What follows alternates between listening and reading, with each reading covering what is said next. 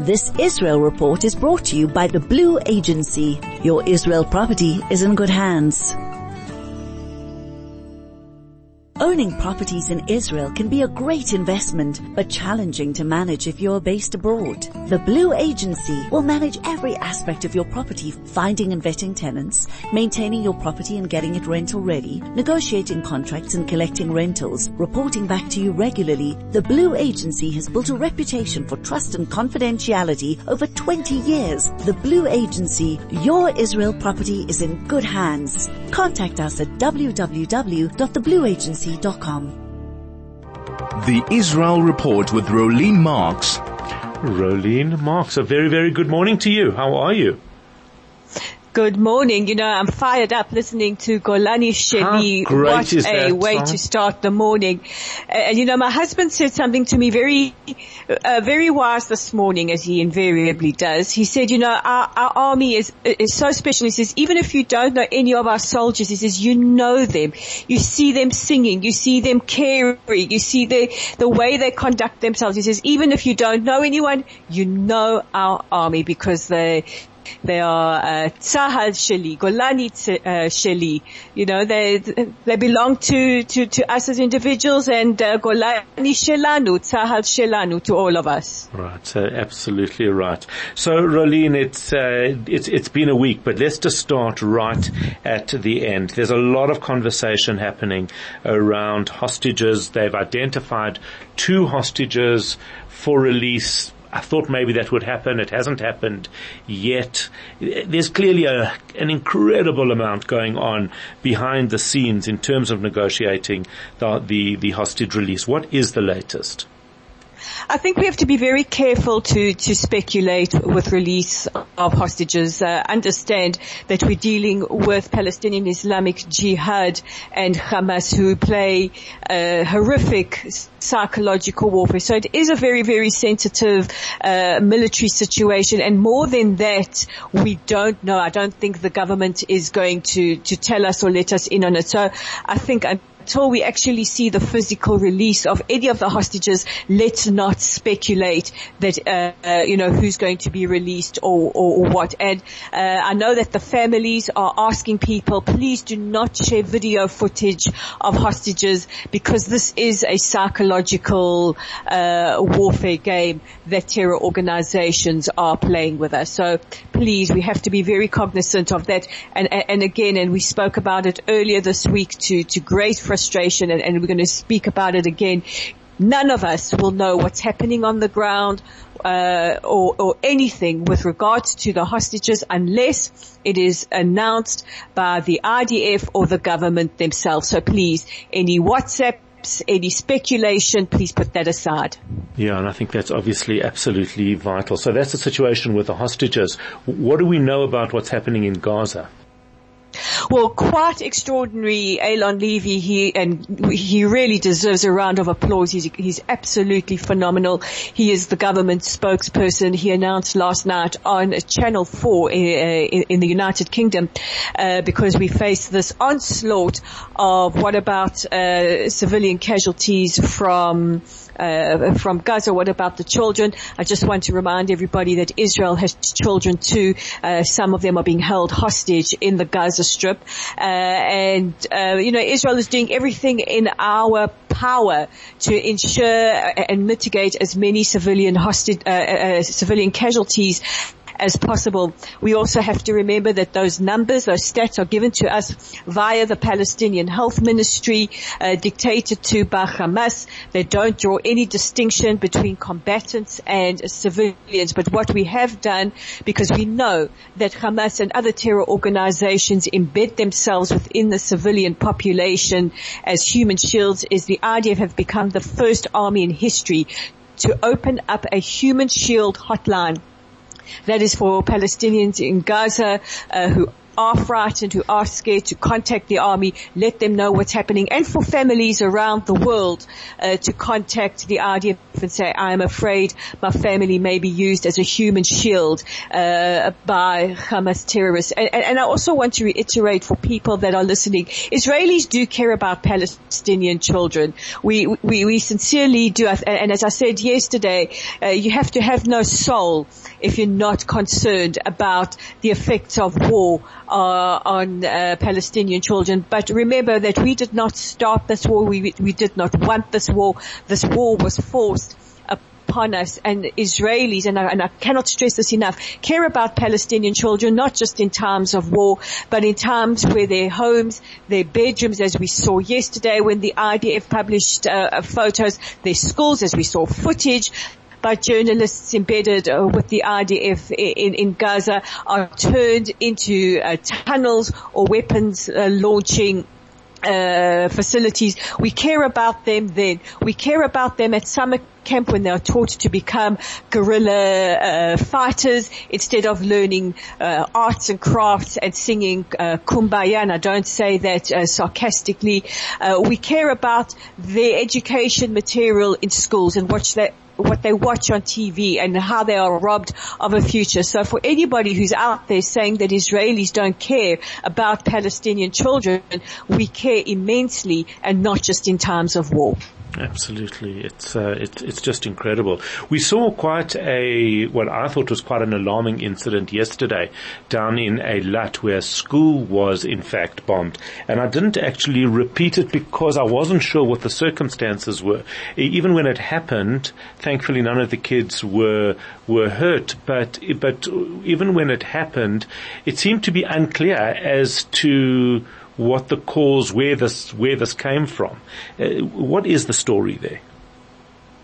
Well, the story, and again, I really appeal to people to beware of WhatsApp groups that don't credit any news sources, and you know the one I'm talking about, uh, that uh, aren't journalists, aren't living here in Israel and, and, speculate as to what happens before the IDF have a chance to put out a statement. What we know is that a UAV, an unarmed or unmanned aerial vehicle crashed into a, a, a school and caused a, uh, an explosion and lightly injured six people. One of them was uh, for, for high levels of anxiety.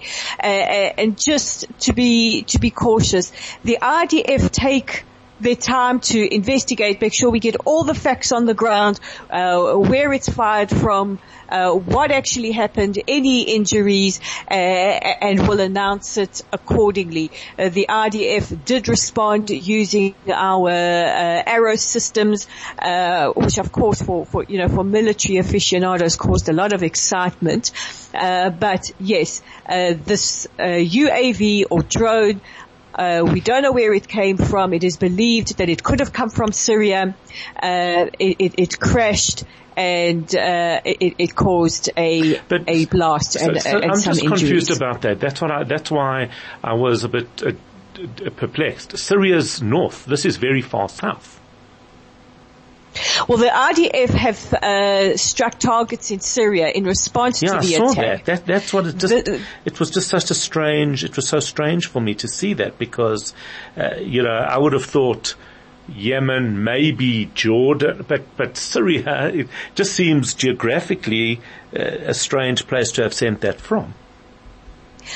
However, the IDF did announce this morning that they are able to confirm that the drone had originated from Syria. Amazing. And, uh, and that the IDF had struck the organization, they say, uh, that launched it in, response. Amazing. So, uh, you know, they haven't made public who that yeah. organization so that's why it was, it was a, there's just something about the story that stopped me from repeating it, uh, just because some, somehow it's not all coming together very, very clearly for me at all, the story. And I don't know, I don't know what it is. There's just some inconsistencies. And, and, and maybe I could see it by the way that it's being reported, that it's just not clear, uh, there's just no clarity on it.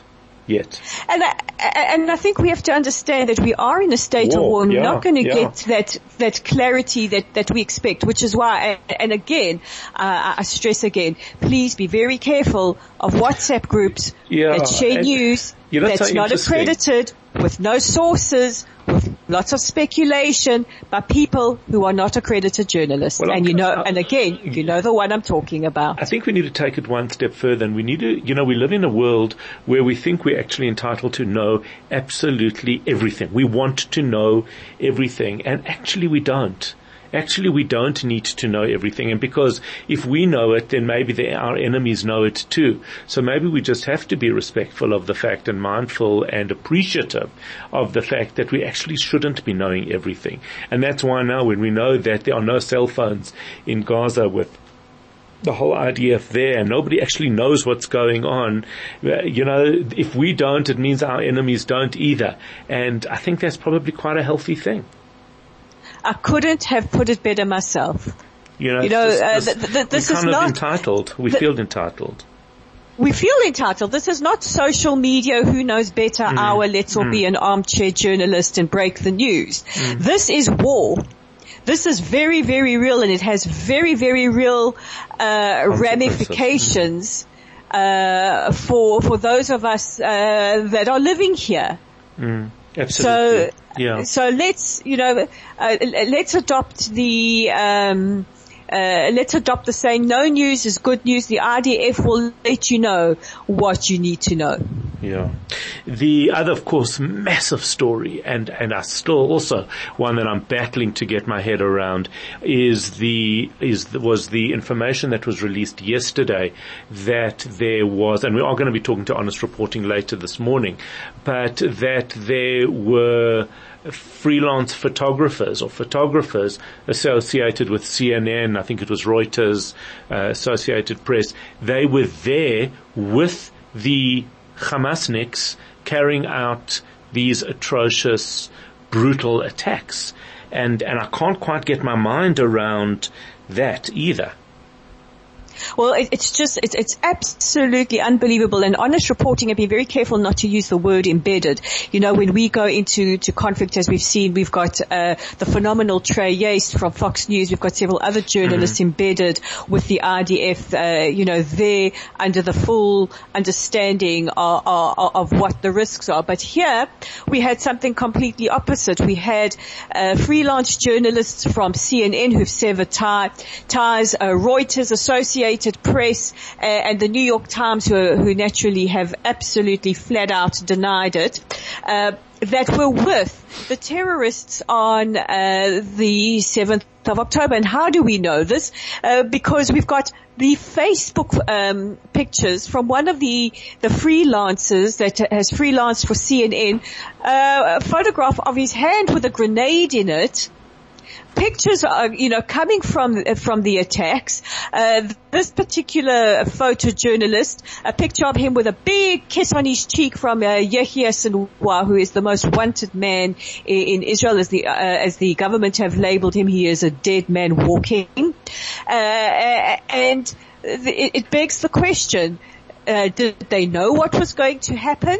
And very importantly, did their employers know what was going to happen and, and, allowed them to be there to capture the events as they unfolded? So the uh, government press office here uh, which is where all uh, of us journalists are, are accredited to, uh, have demanded a, an investigation and um, uh, the uh, leader of the National Unity Party, Benny Gantz, went a step further. He said that, in his opinion, any journalists, any photographers that embed themselves or, or, or are with uh, terrorists are the same as terrorists and should be punished accordingly.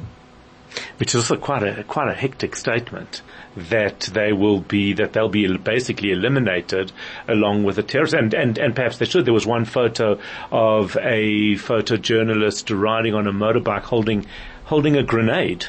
Well, yeah. That's the CNN journalist. Yeah, That's the CNN yeah. journalist. And there have been uh, officials in the government who've said they need to be added to, uh, to Israel's kill list. Because if you're photographing yourself holding a grenade, uh, and I don't think the Hamas terrorist said, hey, just hold this grenade Yeah, hold here this for for me for a while I second. tie my shoes.